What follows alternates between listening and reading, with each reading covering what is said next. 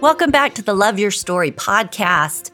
Believe, believe, believe. A few words on living with faith. That's where we're going today. I want to start with a question. Do we ever know our way forward completely? I seldom do. I'm always walking one step further into the darkness, hoping that it's in the right direction. When we're trying new things and taking risks, living into possibility, this is the landscape. This is what we're up against all the time. Martha Beck said, she's one of my favorite um, international life coaches, so I'm quoting her all the time here, but she said, quote, "Every leap into light starts as a leap in the dark," unquote. That has been my experience. Stay tuned for a few words on living with faith, faith in yourself and the force that guides you in your possibility and mission. It changes the story completely. Stories are our lives in language. Welcome to the Love Your Story podcast. I'm Lori Lee, and I'm excited for our future together of telling stories, evaluating our own stories, and lifting ourselves and others to greater places because of our control over our stories. This podcast is about empowerment and giving you, the listener, ideas to work with and making your stories work for you. Power serves you best when you know how to use it.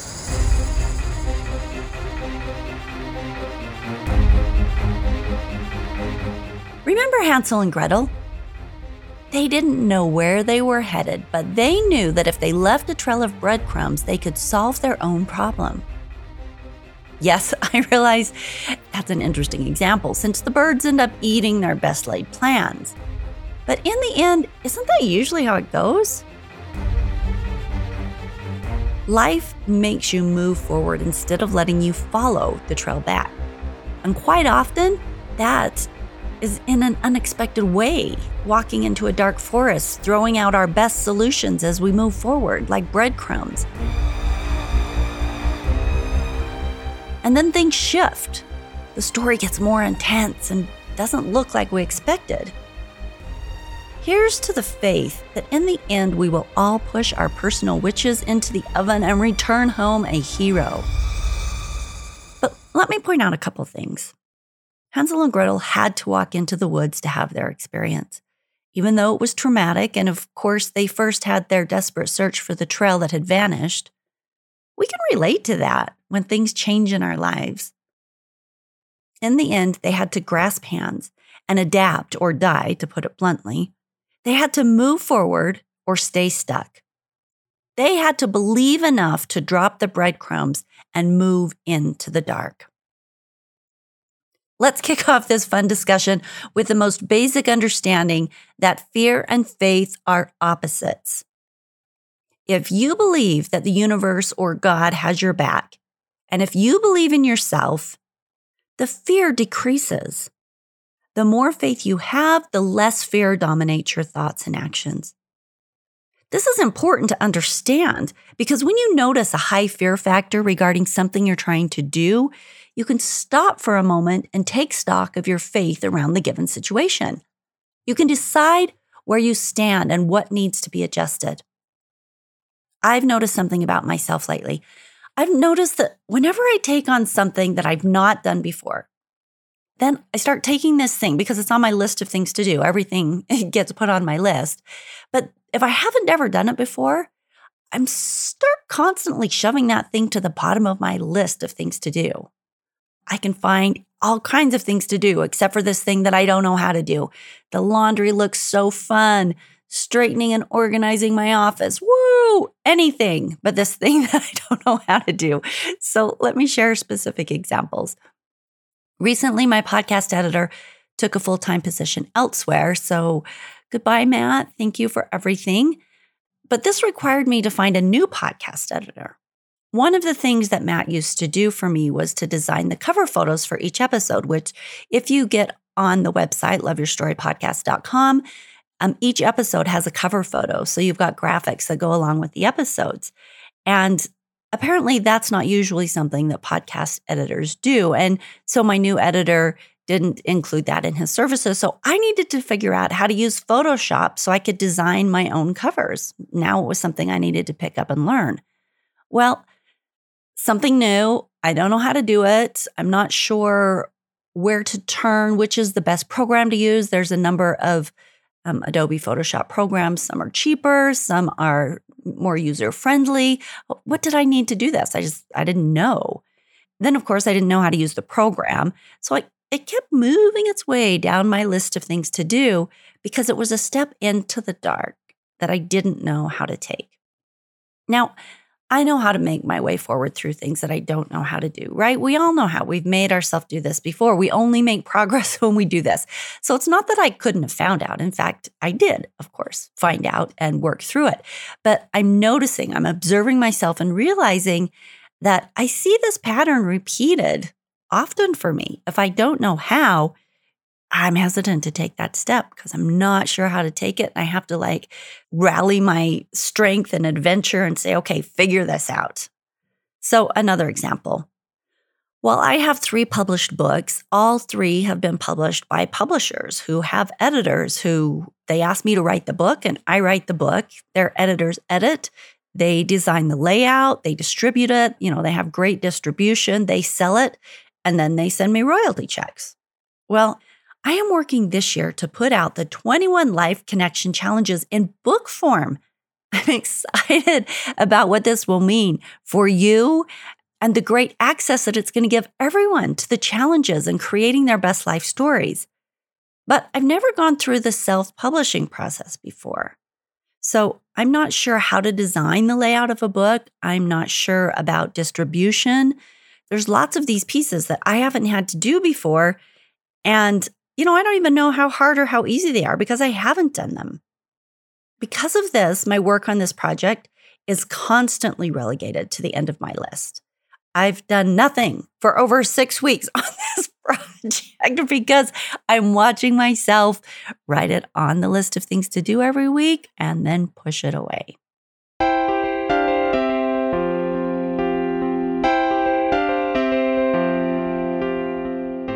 So once I started noticing this pattern, that when I don't know my way forward, I stall. And once I recognized this, I decided to change it.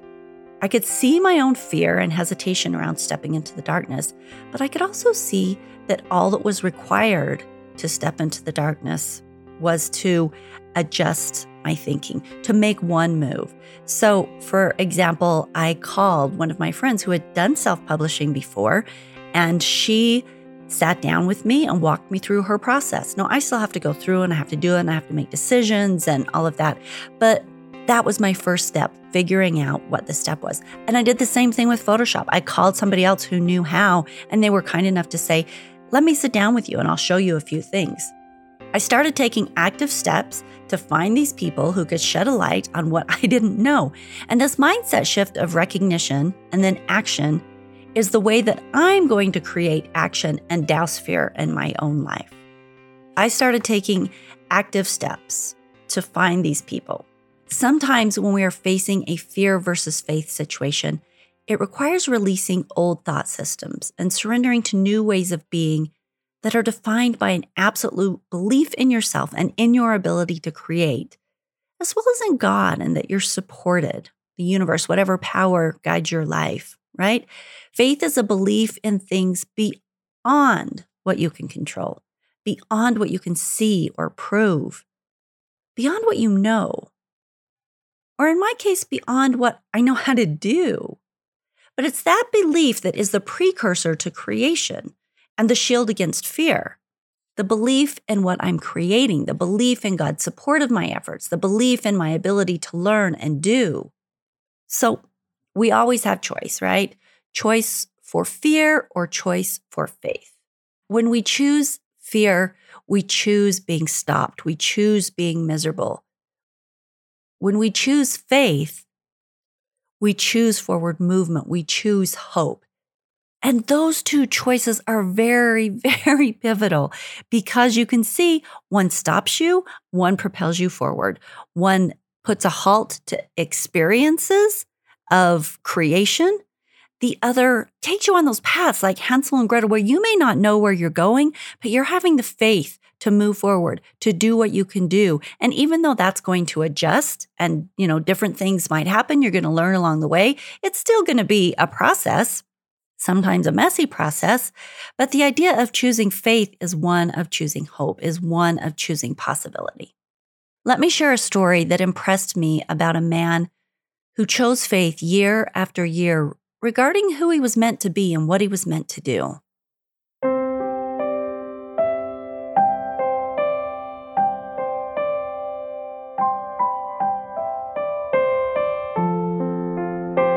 James Owens is a graphic artist, a cartoonist, a novelist. In his book, Drawing Out the Dragons, he shared specific stories about his personal life, the choices that one at a time contributed to his massive success in the realms in which he flourishes.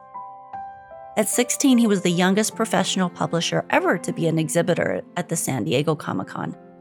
He was dedicated and persistent to his vision, always believing, despite the difficulty of succeeding in his chosen profession in art. It's not easy to become a comic illustrator, right? But he knew from the time he was young that that's what he wanted to do. The rest of his life, each decision that he made to compromise or to hold strong was always based on his belief and his faith that he was meant to be a comic book artist. When he had no money to buy food and his home was being foreclosed on because his endeavors weren't paying off, he still believed in himself, in his destiny, and at each turn he went to work harder and harder until he had the meetings with the people he needed in order to accomplish what he wanted to accomplish. And did he do it? Despite the dark days of unknowing, despite those moments of stepping into that forest where you aren't sure how the path is going to turn, he most certainly did do it. And what struck me about his story was his seeming unwavering faith. The way that he told it, it was like he never doubted. This dedication to his dream was always there. And let me share a small part of his story. He went through a number of things, but this one part of his story in particular illustrates his dedication and his, his ability to always choose faith in what he wanted. James had embarked on his dream of starting a comic book company. He was the creator and illustrator of his comics, and so his hands were vital. Two issues into his series, a woman takes a left turn in front of him, and he's in an auto accident that smashes his right hand. At the hospital, the doctors examined his hand and said there was too much damage to even do surgery, which would just increase the scar tissue. So the best they could do was to put the bones back in place, and then he needed to engage in therapy for a year. They told him that he would have thirty to forty percent of the use of his hand if he worked hard at therapy.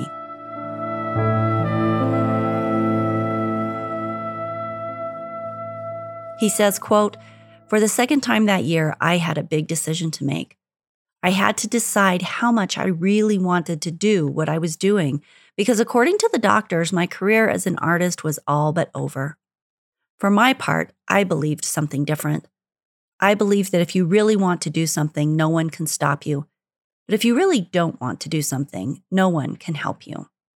As he sat there with his hand in a brace from his fingertips to his elbow, he announced he was going to rehabilitate his hand, heal completely, and then pick up where he'd left off with the third issue of Star Child. He said, "Everyone in the world decided I was wrong. The doctors, my friends, my family, and a few curious patients all gathered around me to applaud my optimism and my attitude, but they insisted I needed to be realistic. Guess what? He proved them all wrong." His book is called Drawing Out the Dragons, A Beginner's Guide to Making Choices That Matter. I think choosing faith is a choice that matters, because it's the choice that determines whether you move forward and the kind of power that you have behind you. I'm not just talking about faith in a career path here. His story is just an example of keeping a vision and determination on his career, but I'm talking about that vision and determination with anything in your life. Maybe it's choosing faith over fear as you battle with depression, or maybe you're choosing faith over fear as you battle with an eating disorder or an addiction or cancer. Maybe it's faith over fear that God has your back. Maybe it's faith over fear that you can be a good parent. Maybe it's faith over fear that you can support a family. It's different for all of us. Theodore Roosevelt said, quote, "Believe you can and you're halfway there," unquote. And Martha Beck, you know I like to quote her, she said, "Anyone who embraces the meander's way of life must proceed through continual, infinite, breathtaking leaps of faith." I love that visual. "Each time you face an unknown future with creativity, rather than grasping at known quantities, you leap. Each time you dare to believe your art can sustain you financially, you leap. Each time you trust your tribe of menders, you leap. Each time you embrace a love that lays you bare in body, heart, and soul, you leap. And whenever you begin to disbelieve in yourself, your destiny, your ability to heal some part of the world, you must leap instead into the branches of magic," unquote. Wasn't that awesome? I love that. That's one of my favorite quotes from her. And you just see yourself leaping into the branches of magic when what's behind you and what's ahead of you scares the crap out of you. In the book, Rise of Superman by Steve Kotler, he tackles the relationship between imagination and physical possibility. So basically belief in something and the ability to move past what we think is impossible. He quotes psychologist Michael Jarvis, quote, "You have to understand that the brain tells stories. When most hear about an impossible feat, like we used to think the sub four minute mile was, or the mega ramp ten eighty, our first reaction is, no way, not real, that's not even possible. But we have a strong need to make meaning out of experience, and this new reality forces us to change our story. And instead we move to, that's crazy, far out, unreal. And pretty soon we're accepting this new reality and we shift our paradigm further, and this engages imagination. We start imagining the impossible as possible. What does impossible feel like, sound like, look like? And then we start to be able to see ourselves doing the impossible. That's the secret. There's an extraordinary tight link between our visual system and our physiology. Once we can actually see ourselves doing the impossible, our chances of pulling it off increase significantly," unquote. Proven over and over that once a threshold is passed by someone, others, now realizing that it's possible, push past that threshold with increased speed and frequency. It's impossible to deny the power of belief in the ability to accomplish a thing. Let's look at the four-minute mile, right? That used to be considered impossible. And then once the first person did it, runner after runner after runner continued throughout history to be able to break that record because suddenly it was possible. Someone just has to believe enough to push past the limitation, and suddenly the rest of the world can follow. George Lucas said, quote, "You simply have to put one foot in front of the other and keep going," unquote.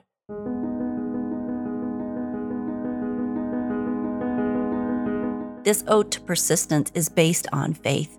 We don't keep walking into the dark forest unless we believe we have a shot at surviving. This is hope. This is faith. This is persistent action that creates results. Our lives are less about what is going on around us and more about what is going on inside us. We create the meaning that events have to us. Do we create that meaning around faith? Or around fear? That's an important question, and I want you to ask yourself that because the answer will determine very different outcomes for you. Do you create your meaning around faith or around fear? Do you find as you face new things and new possibilities and new things you're called to do, do you face them with a faith and a hope and excitement, or do they just instill fear in you? Fear of failure or fear of loss or fear of the unknown? Because you can shift into a space of faith. And that changes how you'll approach it. That changes the outcome.